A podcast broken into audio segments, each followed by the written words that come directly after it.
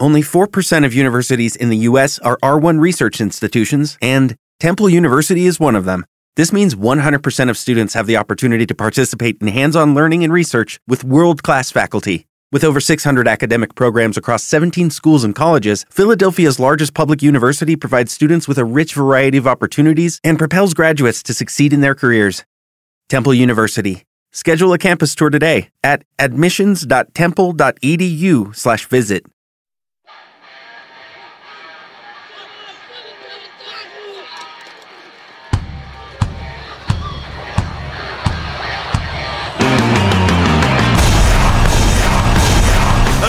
So yeah, as, as far as how much of your lungs you're using, that's terrifically important. Most people are not using 100%.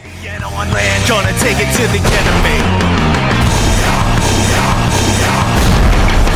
Lock it low. So my people who are super fit have sometimes the hardest time. They have to be able to be tight, but also be able to be relaxed. Mm-hmm. And a lot of folks don't know how to do that.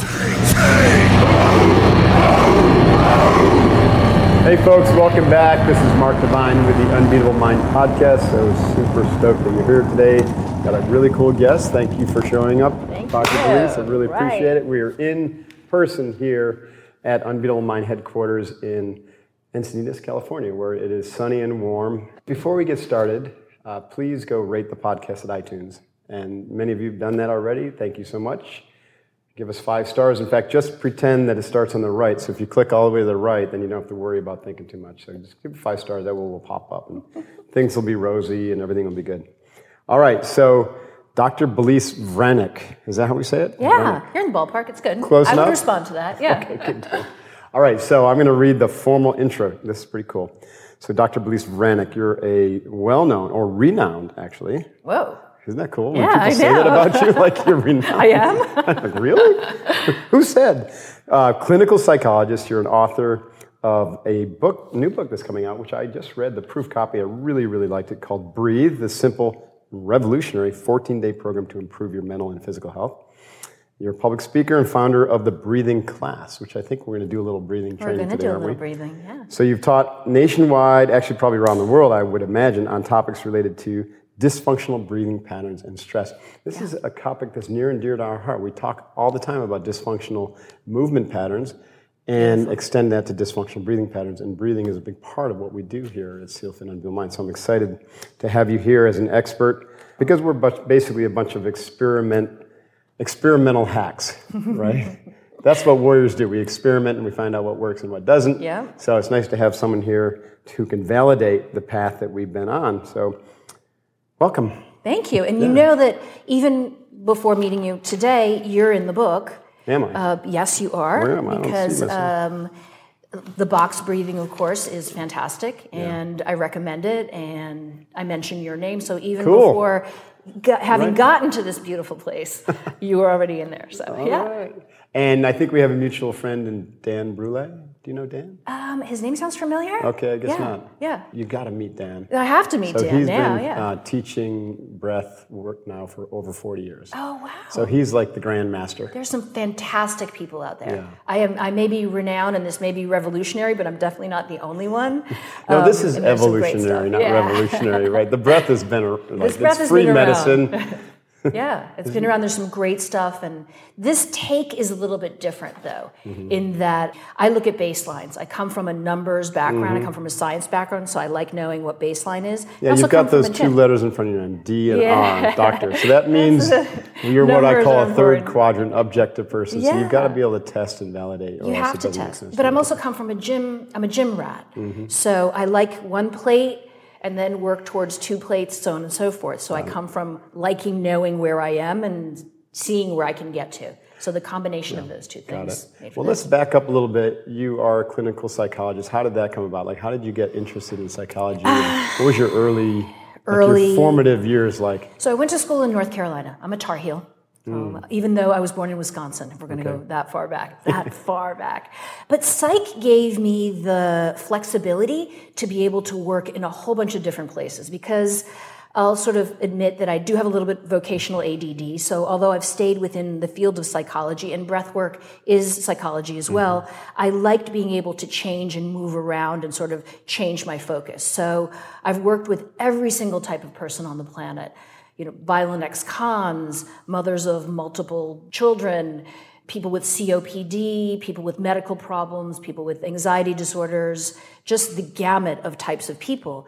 And having the psych degree actually helped me be able to change and move around and work with all different types of folks in different situations. Mm-hmm. So that's why I chose it or it chose me. But the movement to just doing breathing was kind of interesting because I um, never envisioned that I would go from being a clinical psychologist. Well, I guess I still am a clinical psychologist, right. but now I only teach breathing. And psych comes into it for sure, mm-hmm. but I only teach breathing. I actually don't see people in the clinical practice at all anymore. Yeah. Yeah. We've, one of the things that um, I've always noticed and have been kind of part of our lexicon is that every breath pattern has an associated emotional pattern. Yeah. And so if you're really agitated or anxious, your breathing is going to be, you know, patterned or reflective a certain way.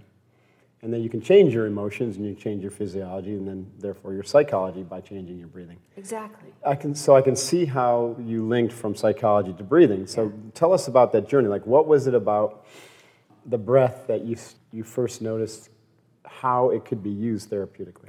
Okay, there. so one thing is that as a psychologist, I was dealing with a lot of people coming in. The most common mental health problem there is are anxiety disorders. Sure. Um, and then comes depression, depressive disorders. So when you somebody comes into therapy with you, even though I'm considered psychodynamic, which means that I will bring all types of different modalities into the session to get results, to get good results, um, you end up doing a lot of talking. And understanding is overrated if you just stop there. And most people will come in to talk about how they're feeling or their disorder, whatever is going on with them. And once they get to understanding, they stop because they don't know how to go from, oh, now I know I'm dysthymic, I have some PTSD, I have sensitivity to this, that, and the other thing, and they don't actually change it because they don't know how to. They sort of just stop at that point. So the breath, breathing, actually was something I brought into therapy because then it would help people change. So they didn't also just have to say, well, I have an anxiety disorder, I'm going to take medication. Now you may able, be able to uh, lower your medication and do breathing or get off your medication and be perfectly fine with mm-hmm. just breathing and a whole bunch of other things. But my take was always that you came to see me and you had to make an agreement that you were going to work. Mm-hmm. So it mm-hmm. wasn't just to come to see me and vent. That was just mm-hmm. not my style. It was you come to see me and you have homework. You have to do volunteer work. You have to journal. You have to do some kind of martial art or yoga. Mm. Uh, you have to do something creative so there was just a lot of Very requirements. integrative in its um, and fast. Like, like let's get this over with, so you can keep you know stop seeing me and go back to life. Mm-hmm. So breathing made sense. I started bringing in breathing when people were depressed or anxious, and they started feeling better a lot faster mm-hmm. than just talking about their anxiety or depression. Mm-hmm. Go figure. Yeah. Right. Yeah. And so, where did you learn the you know the various techniques? Was it through trial and error? Were you uh, no? I actually did it very. I, I was really anal and, and very kind of uh, type A about it. So once I started getting interested, I then went to every class I could find. Mm-hmm. I really I read everything I could, whether it was in sports, in in meditation. Mm-hmm. Again, like martial arts was what it was my go-to. But um, I read and took every class I could. So it didn't matter where the class was. If I was gong baths out in Joshua Tree, I was there. Mm-hmm. If it was, you know, biofeedback machines at a pulmonary clinic, I was there. Mm-hmm. So I just did everything I could. I definitely got a little obsessed with it. Mm-hmm. And I just wanted to know everything there was so that I could create something that made sense and it was practical and came from the best of everything. Mm-hmm. Yeah. So, what have you found to be most effective when it comes to applying breath work to healing, let's say, a, um, a, a, typical anxiety disorder? You know, that's hard to answer in one answer, yeah, sure. but people need to discharge anxiety before they calm down. Mm-hmm. And I think they forget, and, I, and it's kind of timely now that we talk about when you're anxious or depressed what do you do to discharge emotion Mm-hmm. just because of what's going on politically so you can't just calm down and you can't just think calming thoughts your body needs to have an outlet so for me It has to be a somatic process. Yes, You have to move the you. energy out of it. I get that. Yeah, yeah. totally. So I think we go straight to intellectual and we miss the part of like, I have to let go of this energy and mm-hmm. maybe some adrenaline, maybe some mm-hmm. cortisol before I can then process it intellectually and calm down. Mm-hmm. So there, it's two part. If you have anxiety, is discharge the, the emo- discharge the energy and then calm down along with the intellectual. So yeah, that's sort of the short answer of a long. of a- Yeah, that of a- makes sense. So yeah. you want you get people moving Yes. and then breathing Yes. and then calm enough to process. Yes, you can't go straight to calm. Automatically, people say, "Well, oh, I start saying my mantra to myself," but your body's still upset. So You know what's yeah. beautiful about that is, and I said, you know, like, there's nothing revolutionary about breathing. Yeah, You know, I've been a practitioner, a student of yoga now for you know close to 20 years, and authentic yoga, like all the way back, mm-hmm. Krishnamacharya, prior to Krishna, like thousands and 1000s of mm-hmm. years ago, the process was always move your body, moving with the breath, and then sit with the breath, which is still movement, right? Yeah. There's a lot of lot going on with the breath, and then sit with some sound, which is still movement, mm-hmm. and then we can sit in silence. And when you sit in silence, that's when you essentially did the depth psychology work, but it was self, usually self-directed or with a, a guru, which would be mm-hmm. like our modern day therapist. Yeah. So that process, you can't shortcut it.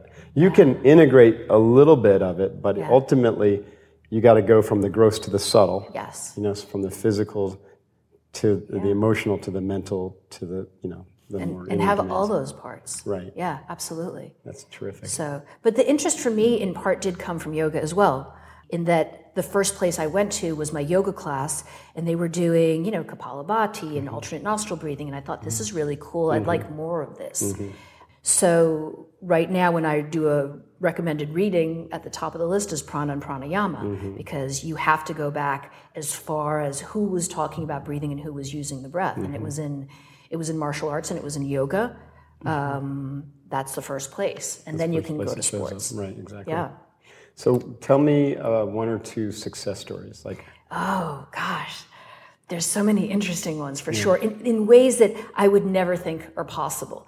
So one of them was uh, someone who came to see me, and it was an adolescent, and the mom called me and said, "Do you teach diaphragmatic breathing?" Um, because I've been looking for a class. However, I keep finding classes that are a little too esoteric, more about experience with breath work. But I need my daughter needs to learn how to use her diaphragm. She's experiencing a lot of GI problems, and um, he- she's been told to use her diaphragm, and I don't know how to find someone who knows how to do that. So I said, absolutely, bring her in.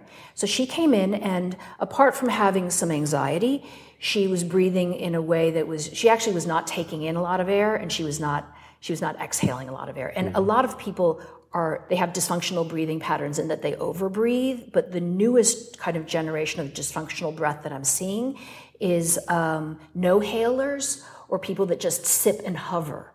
Hmm. So it's not that they're taking too many breaths and gasping for air, which we used to see a lot just before. taking very small Yeah. and exhales. So people that just hover, they take tiny breaths in and out, so there's just no air coming in and out of No their body, right? or none, no hmm. hailers. And hmm. this is sort of epidemic right now, and it's because of computers. We're just breath holding throughout the day, breath holding, breath holding, breath holding. So when you're not breath holding, you're trying to catch up. Now with this particular girl, So does that happen when someone gets really focused on a task, like coding, you're saying, or playing a video game? Not even coding, it can just be you're checking Facebook. And it's because of the screen being narrow. yeah. So if you're in, and even driving, think about how much you drive and you're in front of the computer or you're handheld. Your vision is completely narrow compared to where it could go. So when this happens, follows. what you're suggesting is people just stop inhaling and exhaling. Does it typically do they hold their breath on an inhale or an exhale, or is it Always just kind of in the center? It's always on an inhale. Think about it. Holding your breath on an exhale is hard to do. and It's it's hard to actually, do, yeah, yeah. people don't, will not hold their breath on the exhale. They'll hold it on the inhale. It feels more comfortable. So that's why when I work with coaches and I say, don't say inhale, don't say breathe, say exhale, because at least you'll get two breaths out. Right. of that. Yeah, like that. So, uh, so this little girl came in and she was not breathing. I mean, she was nervous and very slight body because your, the way your body is set up sort of dictates how you're going to breathe to a certain point. So she was very narrow, very thin, and very anxious. So no breath coming out. Mm-hmm. And when she did breathe, she would breathe with her shoulders. So she would hmm. take tiny little breaths, pulling her thoracic cavity up with her shoulders. So You call that vertical breathing in your Vertical right? breathing, You- yeah. Where everything goes up Goes when you're up breathing instead down. of out and expansive. like- Exactly.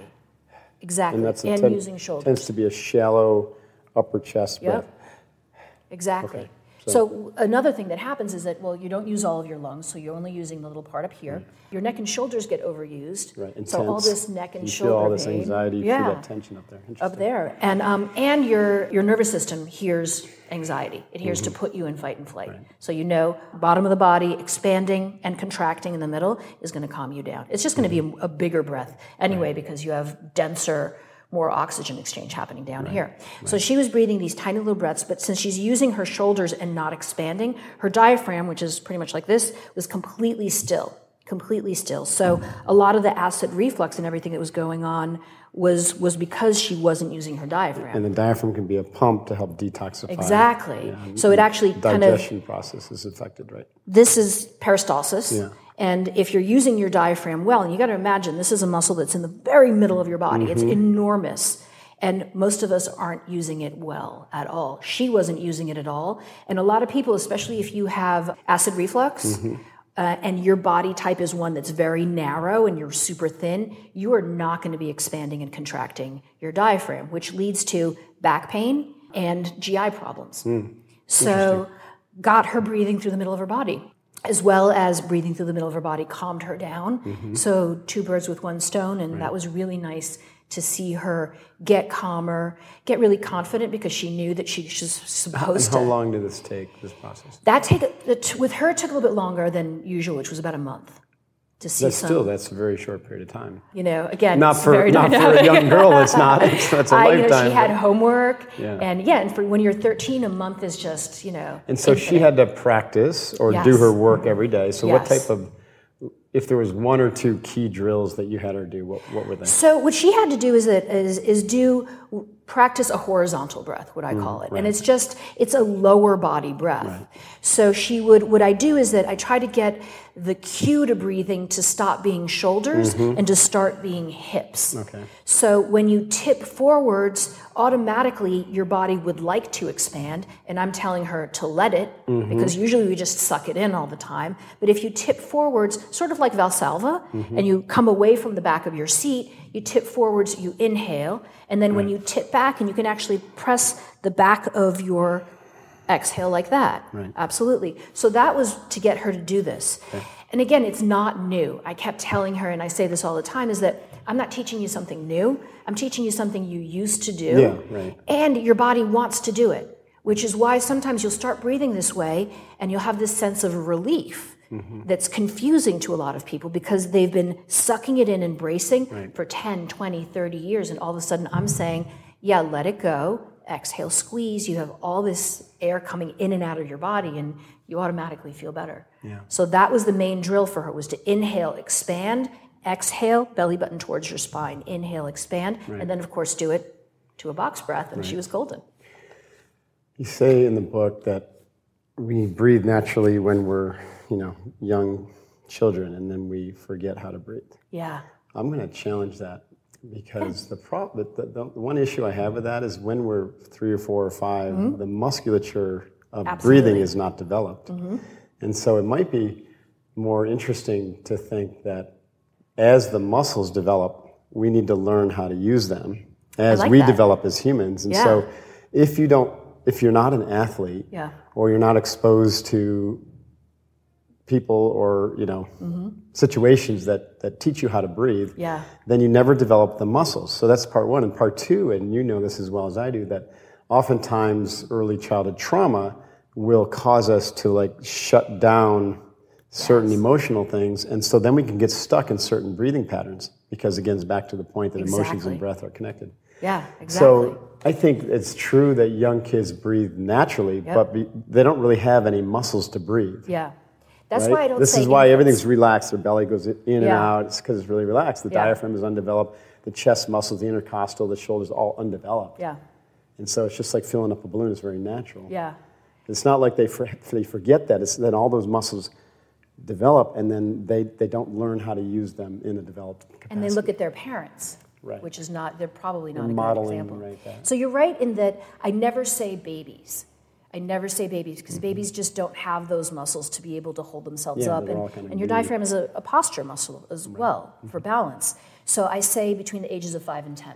Right. Completely agree because people say, oh, like babies. And I go, no, don't, don't use babies as an example. babies, yeah. No, can't equate them. But when you So look many at a five do. to They say, yeah, look how a baby breathes Yeah. before the belly rises. Say, well, that's, yeah, they're yeah, it's not, it's not like comparing apples and oranges. Yeah, quite not the same quite. But if you look at a five to 10 year old, you'll see a child that actually gets taught or doesn't get discouraged to breathe well. Mm-hmm. And then you've got ones where they start sucking in their guts because they think, you know, Like somebody pokes you right, yeah. and says fatty at school and you squeeze your belly, or Mm-hmm. you're nervous and you squeeze your belly. You look at your parents and they're squeezing.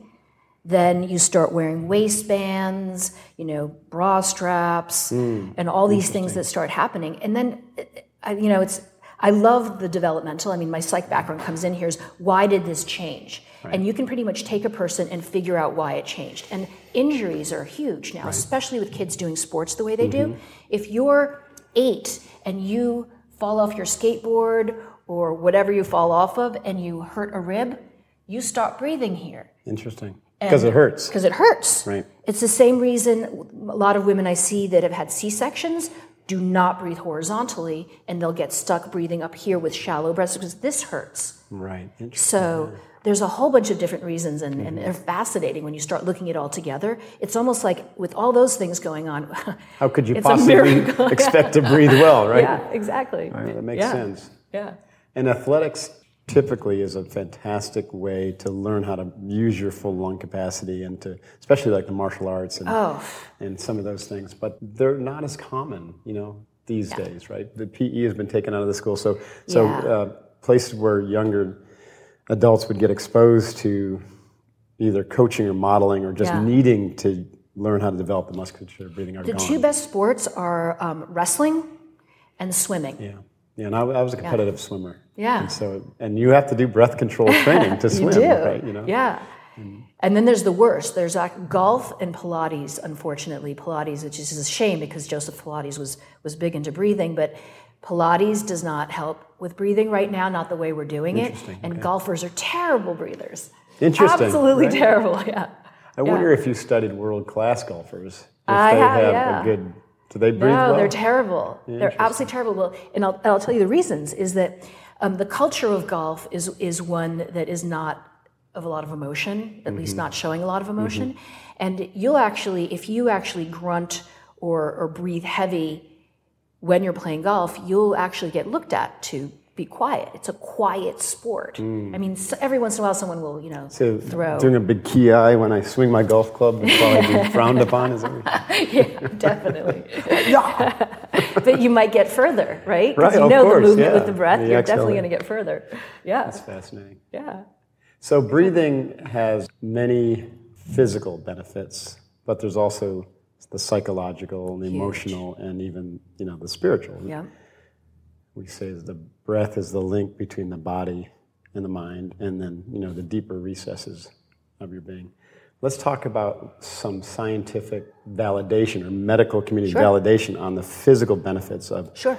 learning to breathe diaphragmatically, what you call horizontal breathing, Yeah. and getting full oxygen load in. So one of the things that's really interesting to me is toxicity, Mm-hmm. because I've had some confusion and some back and forth with experts on this about carbon dioxide buildup and you know whether that's even affected by the breathing process because it's really about gas transfer that happens Yeah. in the blood right Yeah. and so there's it's confusing to me about how that works so what does the medical community Okay. say about the physical benefits of breathing well Okay, so sure a few those are a few points. questions. Yeah, I know. Um, well, you can't control how much oxygen your blood cells picks up. So that exchange you have no control over. So, so, for instance, your VO2 max, you're not going to have can't control it in a moment but over over a long period of time What you can control is how much of your lungs you use, where you breathe from, and your breathing muscles. Mm-hmm. And in general, when you talk about breathing, breathing people show two lungs. When the fact is like, yes, the lungs are the receptacles,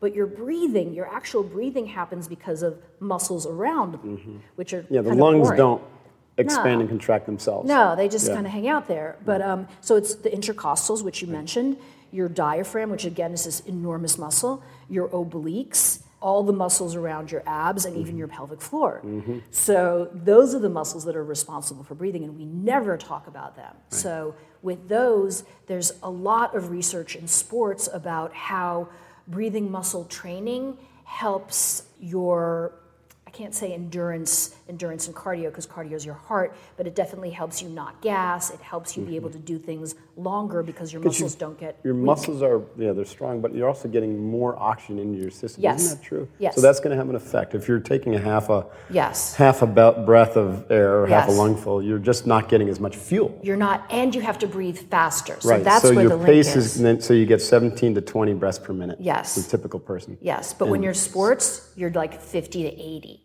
Yeah, when you're in training. Yes. Yeah. And think about that. That's if you're crazy. doing this 80 times, so that's where it gets really interesting. So it's you're like tiring out your breathing muscles. You're tiring out your breathing muscles, and this takes up more energy than this does. Mm-hmm. So the this the being the vertical that, and yeah, this being, being the horizontal. horizontal. Yeah, for those so, who aren't watching. um, your, when you take a lower body breath, a horizontal breath, it's worth five on top. No so kidding. think about it. If you're okay. whatever you're doing in terms you, of volume of air, in terms of volume, right. it's really fascinating, and calming yourself down, which For you want to do. Yeah. So yeah, as, as, far as how much of your lungs you're using, that's terrifically important. Most people are not using 100%. So one of the things I do is I use what's called the BIQ. It's the breathing IQ, mm-hmm. and I measure your oxygenation. I measure your pH. I do some spirometry measurements on you, so your lung capacity and your lung velocity and those are terrifically important, and you can train them. That sounds really fancy. Yeah, doesn't it? I've got yeah. my little spirometry thing here too. Yeah. So yeah, but you can train those. So whatever you're doing with your lungs and with your breathing muscles, whatever your baseline is, you can you know absolutely go over that, get great at it by training yourself. You can actually train your breathing. Yeah, absolutely. And that we don't do it. So oxygen. I mean, there's tons of research. One of my favorite quotes is um, Dr. Arthur Guyton, and he's sort of the father of modern medicine, and he summarized it all. He wrote, it's the medical book, one of the medical books that all medical students have to buy. Mm-hmm. It's just, and uh, he says that if you look at any emotional suffering or physical pain under a microscope, you're always going to find lack of oxygen. Mm. So whether that's panic attacks or cancer mm-hmm. under a microscope, there's always going to be lack of oxygen. Mm-hmm. So that doesn't mean that you should go running and get 100% oxygen and go breathing that in all the time. That's dangerous. Mm-hmm. But you need a balance. Your inhale has to be good, your exhale has to be good. You have to be getting a lot of air in, and you have to definitely yeah. be pushing out a lot of air, which we're super lazy exhalers. Mm-hmm. In general, people don't exhale, they just let go. Mm-hmm. You need to yeah. really exhale to right. be able to get a good inhale. Right. I only publicly support companies and products that I personally use and have found valuable. So I wanted to tell you about Qualia.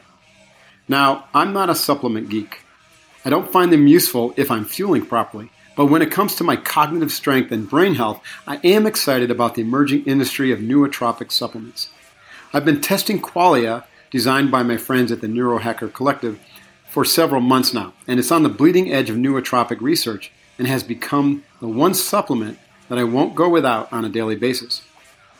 Qualia stimulates what's called broad spectrum cognitive enhancement, which involves optimizing multiple cognitive variables simultaneously rather than focusing on a single variable. For example, it brings me greater ability to focus and makes me feel more connected while not diminishing my overall awareness of the environment. I experience a systematic enhancement of my brain's ability to take in and process information without any stimulating effect, which would make me feel agitated like caffeine, or depleted after the effect wears off. Now, for a busy entrepreneur and athlete like me, it's a no brainer to invest in my brain health with Qualia. You can get on the Qualia bandwagon with me by visiting neurohacker.com. That's N E U R O H A C K E R.com and use the code UnbeatableMind15R. That's UnbeatableMind15R to get 15% off the life of your order. Trust me on this one, you won't be disappointed with Qualia. So, the physical benefits is more oxygen equals more health Mm-hmm. or a lex, less toxic or less unhealthy Yes. environment, perfect, which is yeah. going to lead to or lead us away from, I should say, the long-term degenerative diseases which are going to build up from a lack of oxygen or Exactly. a toxic environment, which are almost saying the same thing. Yes. Right. So, like, Yes. how does uh, oxygen level and acidity play together? Okay, so one of my, and it's one of the reasons I take the acidity is oxygen is going to affect inflammation, Mm-hmm. um, everything from inflammation to autoimmune disorders, uh, acidity to your adrenal glands. So if your acidity is out of balance, Mm. you're either too alkaline because you can be, or you're too acidic, your adrenal glands are going to be working overtime Mm-hmm. to try to get you in the middle. So if you're not breathing well, because Middle got- is a balanced pH, what, 7.1 Yes. or something like so that? normal is supposedly from 6.5 to 7, but optimal is 7.0 to 7.4 approximately. Okay. Um, and you'll see people way on either sides of things. Hmm. Too alkaline is not good. So you want to be you want to be right in the middle in the early sevens. That's interesting. A lot of people these days, especially with the high pH water, think that it's okay to be alkaline. No, you definitely do not want to be. When you, they they lick the acidity strips and it's dark green or black. Mm. No, not good. You want to be right in the middle. So your adrenals are working overtime to try to bring you back into the middle because mm. it's a toxic environment, your mm-hmm. body. And there's two ways that you can change that. You have metabolic acidity, and you have or pH, and you have uh, respiratory. So you have to look at what you're eating and how you're breathing. I'll get people in who just eat amazingly. They just eat super clean all the time, but they're really acidic. And then I look at their breathing, and they're my no-halers. They're my breath holders. So once They're you not get getting breathing, the oxygen in, which is not in and to out, an the acidic acidity. environment. So what happens with that too is that So adrenal to, fatigue. sorry, Yeah. to keep that thought. So if you breathe too much, then it's going to lead to an alkaline environment. So what happens is that you're an overbreather. So it's literally when you're too alkaline is that you're taking a breath, you're not exhaling. So you're not do, do you find athletes to be more alkaline generally? Um, if they're overbreathing like if they're that? over it's that they're not exhaling. So they'll take a breath but not exhale completely, then take another one, then take another one. And you can do this right now Does where it you lead take to like a big inhale. hypoxia or, I mean, you know it, it, everything gets unbalanced and you get um, you get tingly and all sorts of things if it's to that extreme Mm-hmm. but you know your body's super resilient it will keep you in a half-assed mediocre state for a very long time before it complains Okay. yeah I'm sorry, you're gonna you're gonna do a Oh, quick so test yeah. on me. So it's to see if you're an overbreather is that you'll check this is that you'll go take a big inhale, good, and then exhale out just a tiny bit. Inhale again. Now exhale a tiny bit, tiny bit. Inhale again. So you have this constant feeling of I'm not getting enough air. So that person will say I'm not getting enough air. I have this feeling of air hunger, and it's yeah. Go ahead and exhale. I got too much air. Too much air. So they constantly, and it's because they're never exhaling. So do that again. Inhale. Exhale a little bit. Little bit. Inhale again. Exhale a little bit. But now really exhale and exhale flattening out your whole body. So exhale. Look how much air you had left. Oh my gosh, I had all that stale air in my body. Yeah, you can inhale. Still is going. that yeah is you, look how much more you can get out so your overbreathers will really need to focus on your exhale most often your overbreathers can be very heavy so that their diaphragm is stretched out and they're stuck in an inhale so the Mm. exhale is really tough because you have to bring all this massive body Pull- yeah, back and it's the stomach muscles that are the muscles of the exhale mostly because you got to Exactly. really depress them exactly and tuck them in. Yeah. And the image that I use is to try to touch your belly bone to your spine your spine yeah and exactly then lift there Mm-hmm. from the perennial floor or the perineum. Keep going Perennial floor. it's always there. It's You perennial. it's a good club it's a great. It's a great dance. you want to talk about pelvic floor right now Pelvic floor dance club. We're going there. okay, so yeah, so the developing the muscles so that you can exhale and follow it all the way through. Yeah. So we actually have um, an exercise which comes from yoga in developing your exhale. It's going to be really Mm-hmm. The breath of fire does that, doesn't it? Exactly. Yeah. So Or the skull cleaning breath. Skull cleaning. I love that that vision. So that one is that, and we can actually do a little bit of that. Exactly. That's a that's a beautiful. Yeah. So it's uh, Kapalabhati in It's another yoga. thing to add to my resume. I have a beautiful You- Kabbalah yeah. Put that under. Put that under other. other skills. Thank you very other much. skills. So In general, that's your exhale muscle. So it's interesting because you can get. So let's describe this for again for Sure. those who are just listening and not watching on. Sure, it's I call it a candle breath because it's a lot like blowing out a row of candles. It's a big birthday. Okay, so you've got candles all the way out in the distance, and you're blowing out a bunch of them. Okay. So, and with each breath, like you said, your belly button's going closer to your spine. So you have to make sure that's happening. Um, That you're not that you're not exhaling and bearing down. You're going to exhale, and your belly button's going to get closer to your spine. Bearing down how? You mean? So you don't want to go, so this I'll actually do it. A lot of people will go exhale and they'll bear down on their bellies. like pressing I actually, yeah. You actually want to squeeze your belly at the same time. Now, when you first start doing this, it's going to feel like two things happening at the same time. That's okay. You're actually, it is two things, but you're trying to put them together. It'll feel natural later. So you're going to exhale, blow off into the distance. I do this through your mouth. Beautiful, yeah.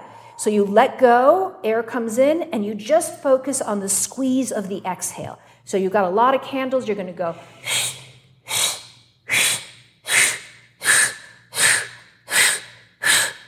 And when you get to 35, you stop, of course, because that's And I think the key there is also a lot of people have they, they put so much energy and tension into just squeezing their tummy Yes. in that then it becomes hard for them to learn how to relax. And if relax generally pulls the breath in, Yeah. and then you can pop it in and press. Well, they think that relax is exhale. So here's the myth that's just screwing all of Relax is up. not exhale. That's relax is not exhale. But we keep thinking that relax that is inhale. relax is it? inhale. It's, it's counterintuitive. you're right. completely counterintuitive. And once you start listening now, you'll see So when the you think, as you're listening to this, think about like Buddha belly. Yep. When Buddha's sitting in like his pose and he's got that nice belly, Yeah. right? That's the inhale, That's the inhale. That's That's, a inhale. beautiful visual. I love right? that. And then the yogi with his belly tucked in Is the exhale. is the so exhale. Yeah, so with your belly flat, big inhale and exhale. Amazing. So I have some people with incredible, incredible physiques and endurance. They'll start doing this breath, and it, because it is using muscles that are way deep on the inside, will get sore. Mm, I'm sure. So it's it's sense. fascinating. So people say, "Oh, it's just breathing." I say, "Okay, it's just breathing, really." You tell me tomorrow how your back feels and how your core feels. Now yeah. this this breath of fire, um, generally we try to do 108 in Uh-huh. three sets. yeah. You know, I think it's like 54 and then 28 Mm-hmm. then I forget maybe 12 or something like that. That doesn't add up to 108, does it? But whatever it is. Sounded good. I, you see me, I'm like, yeah, yeah, underneath, that sounds good. Mathematics is not our strength. No, it's not our strength. But anyways, my But you're point is, it- it- you get you get really tired by the time you're done. You're Yeah. like, I can't do this any longer. So we do it um, when I when I teach it. I do it till exhaustion. So we see where are you, and I've got an average number. I've got an average for um, athletes, and I have uh, a record. Mm. So again, because I'm obsessed with numbers, again, is that you do it and you see where do you stop, and some people stop at a, a 20. baseline. Yeah. Yeah. Some people stop at 20. Some people will go much higher, but you have to catch yourself because what happens is that you'll squeeze a bunch of times and then your belly won't want to anymore because it's mm-hmm. tired. So you won't do that next rep. You're done at that point. That's mm-hmm. your number. No judgment. That's your number. The other thing that'll happen is that you'll keep blowing, but then your belly's not moving. And it's not a lip exercise. Right. So you have to do both at the same Yeah, time. you could just blow out of your throat, literally. Exactly. You your- can just do this. Right. So, and again, what's nice uh, for for a, an exercise is to do a series of say 25 or 50 exhale pulsations. Do the box breath with that tipping forwards and Mm-hmm. back, and you're golden. That's great for road rage. It's great for waking you up. It's great for you know, helping you with irritability because that's the basis of it is purging Mm-hmm. irritability. But it's a nice reset button that you can do in two minutes. Yeah, that's a nice spot Yeah. drill.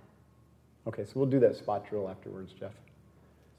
The candle breath. Yeah. Yeah, I like that. So I want to come back to carbon dioxide and oxygen balance, Great. which affects acidity, right? Yes. So acidity in the blood is really going to be about it. Too much carbon dioxide or too much Exactly. oxygen, right? Yes. And I want to relate it to the uh, Russian Buteyko guy, Uh-huh. right? Because Buteyko, you know, used the breath, and there's like hundreds of thousands of people who said that his breath has cured them of asthma and Mm-hmm. emphysema and obviously the psychological stuff, but mostly physical because, and he claims that because they were acidic, mm-hmm. and he got them to slow their breathing down and to mm-hmm. lengthen it out and to change the acidity of their blood. And I, I like, this is where I got a little confused. I actually got challenged on that. And there's some people who say that, that that's all bullshit. Mm-hmm. And so, what's you, what saith you? So the Buteyko is fascinating. Again, you have to remember that it came about in the 40s and 50s, and the, the their N, the group, was unhealthy, overweight Russians. Right. All right? So you have a lot of people who are not exhaling. Right. So the focus with a lot of it is They were no hailers or they're just not exhalers? they were not exhaling. So you think of being a little bit heavier. Yeah. So you're having people who are not You're just exhaling inhaling long enough to sip your vodka. to sip your yeah, your sl- your fluids and uh, keep going. Yeah. That's not your fair to all my Russian friends. No, no. But they're probably nodding, going, "That's right." smoking and then you breathe and then you smoke and no. so um, so the focus was on the exhale because people were not exhaling well and still now we don't exhale but we actually don't inhale either Mm-hmm. Yeah, so, so, I it's think a little his bit different The primary method was just to to slow the exhale, exhale down and do Slow like two to three times as long. exactly exactly There is a uh, very ancient breath that's actually inscribed on the Great Pyramid of Egypt called the Mother's Breath, which has it's a one to two ratio. Mm-hmm. Yeah. So it's an inhale to like an eight count.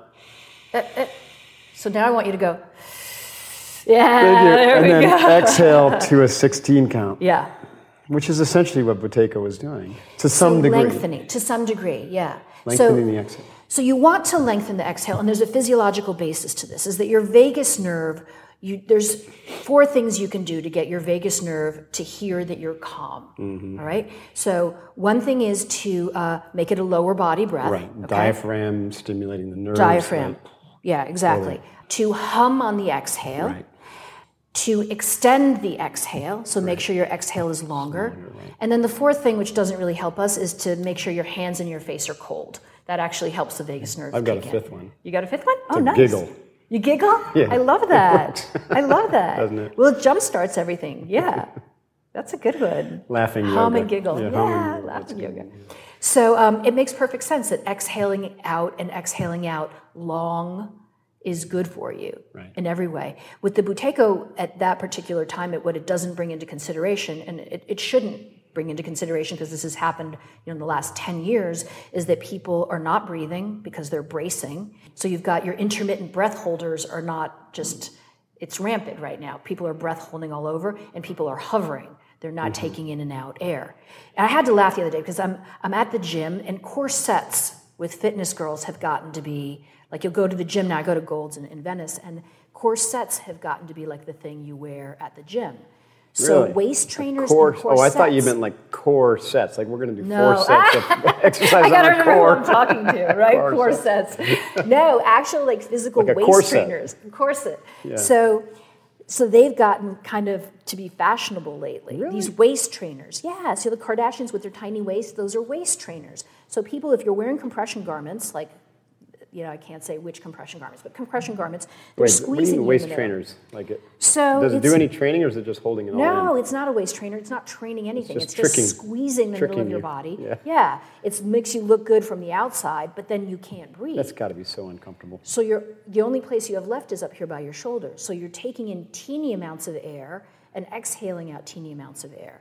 So you know it's kind of fascinating. But the but the these corsets, these like multicolored corsets, people are wearing them at the gym now. You know, it's, hmm. yes, it supports your back, but learn to do Valsalva well. That'll protect your back as well. Absolutely. Yeah.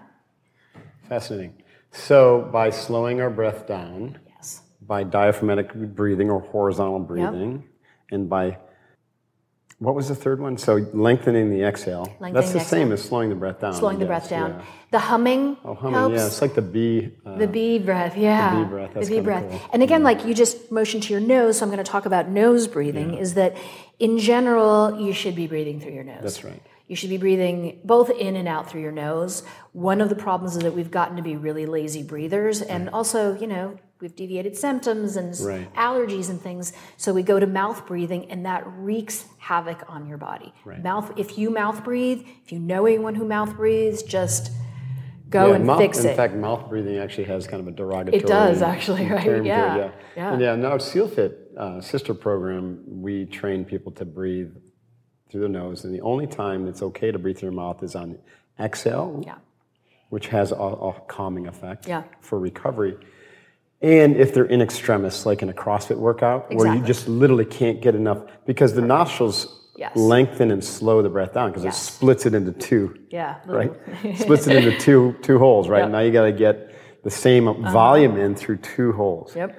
And they also have to tr- the air has to travel longer distance. Yes. And it's get there's things happening to it, right? There's yeah. the the Philly in there, little Philly is warming it up or cooling it down and cleaning it out. So there's a lot of stuff happening, and it's stimulating you know our nadis, our energy systems.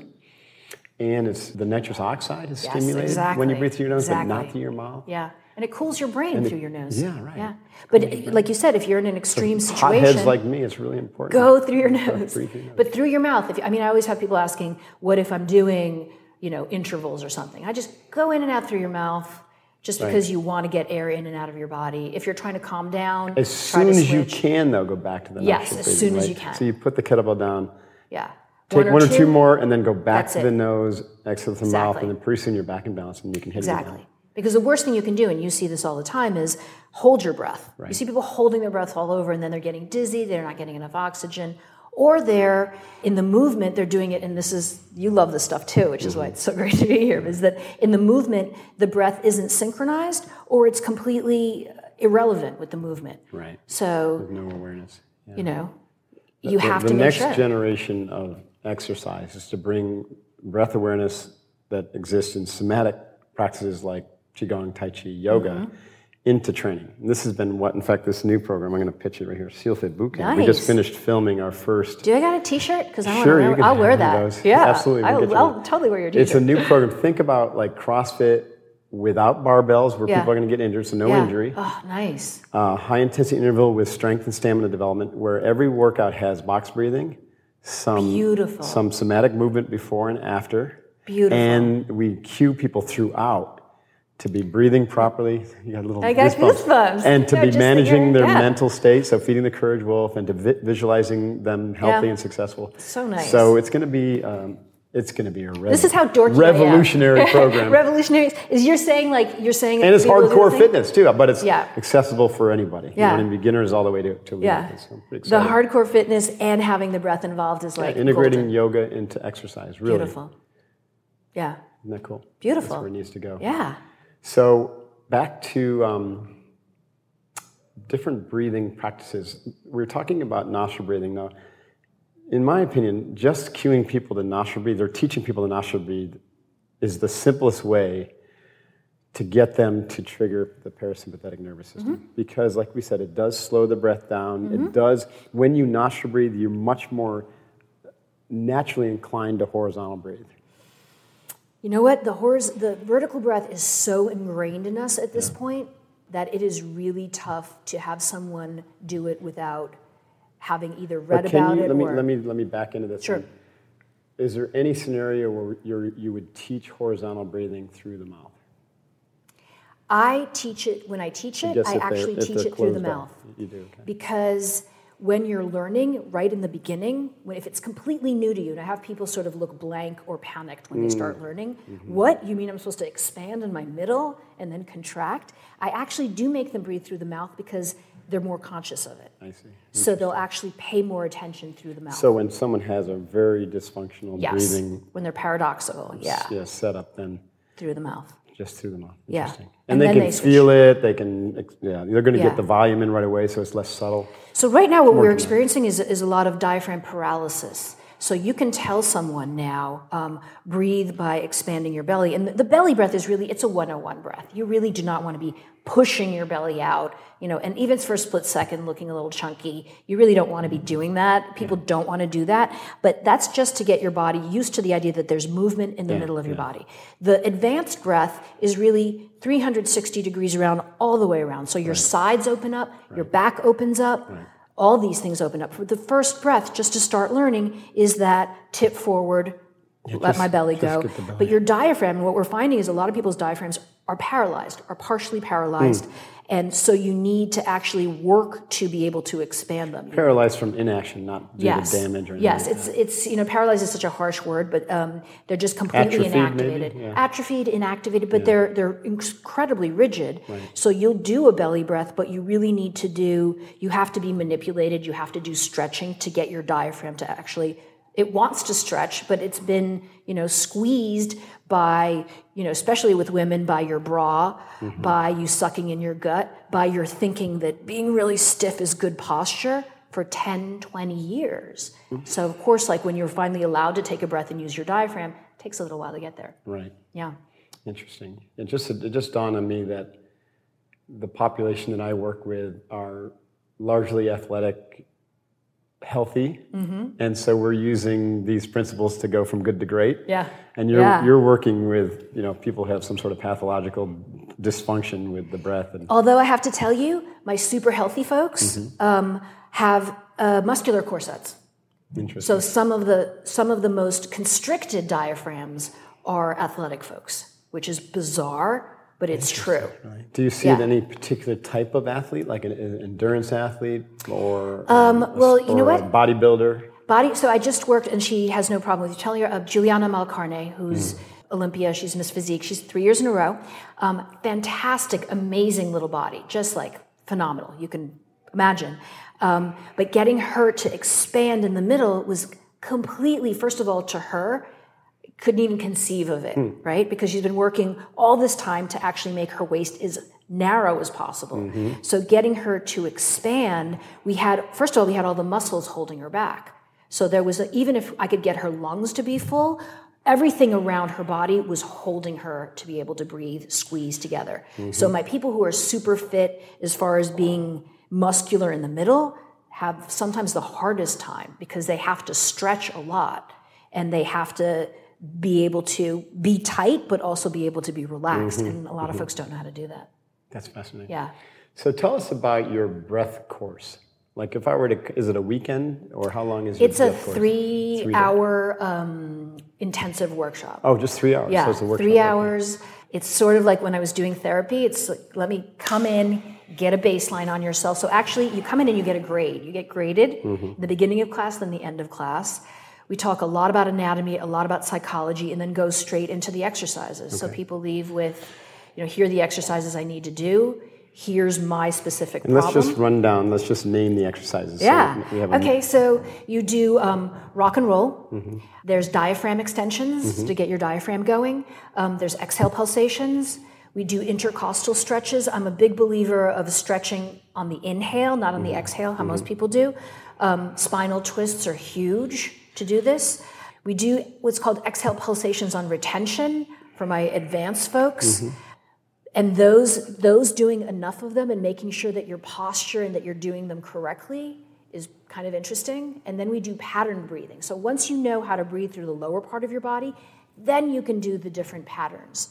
So obviously the box breathing i like the tactical breath the 4462 is mm-hmm. one of my favorites mm-hmm. The exhale pulsations as well and then we do a meditation which is called meditation for people that can't meditate because there's a lot of folks that can't and you know would like to so that's a breath that's more of a holotropic trance breath where you take two parts of a breath and then exhale all the way out and you do it hard when i work with folks that kind of bristle at the idea of it being a trancey How do you fit state all this into three hours? By the way? it's i'm exhausted It's crazy. I got to tell you, I probably should break it up better, but I'm exhausted at the of work, end. right. But I love seeing the results. I love seeing people leave and they're they have everything they need to do. yeah, I would think you got need a it. whole day to do this well. I probably should. I probably should do it in a smarter way. so I'm going to oh, No, think I'm about always that. trying to jiggering how we teach Yeah. our stuff too. No, I, I started out with 30 days of training Yeah. Oh with my my SEALFIT gosh. Academy, and we finally got it down to where we could deliver in three days. I got to do the opposite. I got. I should probably know. expand and take some breaks and drink some water and go to the right. bathroom. Right. And then start certifying people to help you. yeah, yeah. Well, I'd love to do that. We should have you down here. I'd love to come my, down. um, yeah, I'll, troops. I would just want a T-shirt. I'll for a T-shirt. I will come down. That's awesome. yeah, good stuff. So, how do people? So, the book is due out when? Um, so it's on pre-order now, and it's out uh, the end of December, December twenty seventh. So it's sort of a New Year, New You book, Breathe. Yeah. Just the title. Just go. breathe. Dr. Belize. How do I say it? Vran- Vranich. It's Vranich. Okay, Yeah, there's nothing if it was silent. Or Vranich. There's nothing silent, and uh, it's super. It's sort of. I, I wrote you a little quote too. Is, wonder You did. is that going to make an it on awesome here somewhere? Yes, it's in there. Uh, It's not in that version because that's a little bit before your quote, and I thank you for your quote. You're welcome. It's excellent. Yeah, but uh, it's super practical. It's an easy read. I don't spend half the book telling you why you should buy the book. I kind of start right away Mm-hmm. Yeah, because get that's right the way I training, like. which is kinda yeah. nice. And I, I write. You get right into telling how messed up we all are physically no, and breathing no, it's, yeah, it's, I do that in the first chapter, and then it's let's fix this. Right. So it's a nice, Excellent. practical book. Well, good luck with the book. It's Thank going to be very successful, and uh, we'd love to have you here to do some Love to. in-person training. Love to. And uh, you have a website or Facebook Yeah, the or- breathing class. Obviously, marketing and finding new names is not my strength. It's just the breathing class because that's what it is. Thebreathingclass.com? Yeah, breathingclass.com. I think all my handles and media is all the breathing class or Dr. Belisa. Breathe. That's what it is. Yeah. It is what it is. Absolutely. Hoo-yah. Thank you you. want to do some training? Oh, let's do some training. All yeah. right. All right, folks. You heard it from Dr. Benice. Um, Dr. Belize, sorry about that. Ballpark is good for me. It's you heard okay. it. Dr. Belisa, thank you so much for your time you. here. Thank you awesome so work. much. Yeah. I look forward to doing some work with you. And for all of you out there, just breathe horizontally. I might Horizontally, if you do. Yeah. Stop breathing vertically. Don't be a no breather. Don't be a mouth breather. We heard a lot of don'ts today. Just breathe. Just breathe. See what happens. It's amazing what can happen. Good stuff. All right. Always. Train hard. Stay safe. Hoo-yah. See you next time.